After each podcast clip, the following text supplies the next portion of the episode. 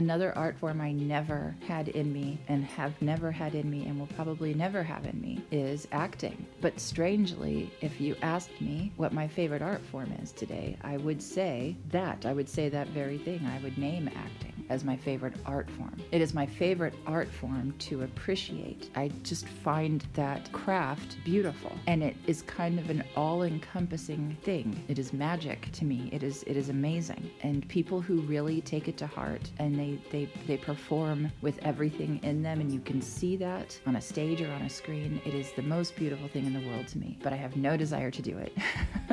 Not even a little bit. I I am so I am I am very inhibited and and acting is the furthest thing from me, but maybe that's why I love it so much. Maybe that's why I love witnessing it and watching it and appreciating it so much. It is it's it's just um it's lovely.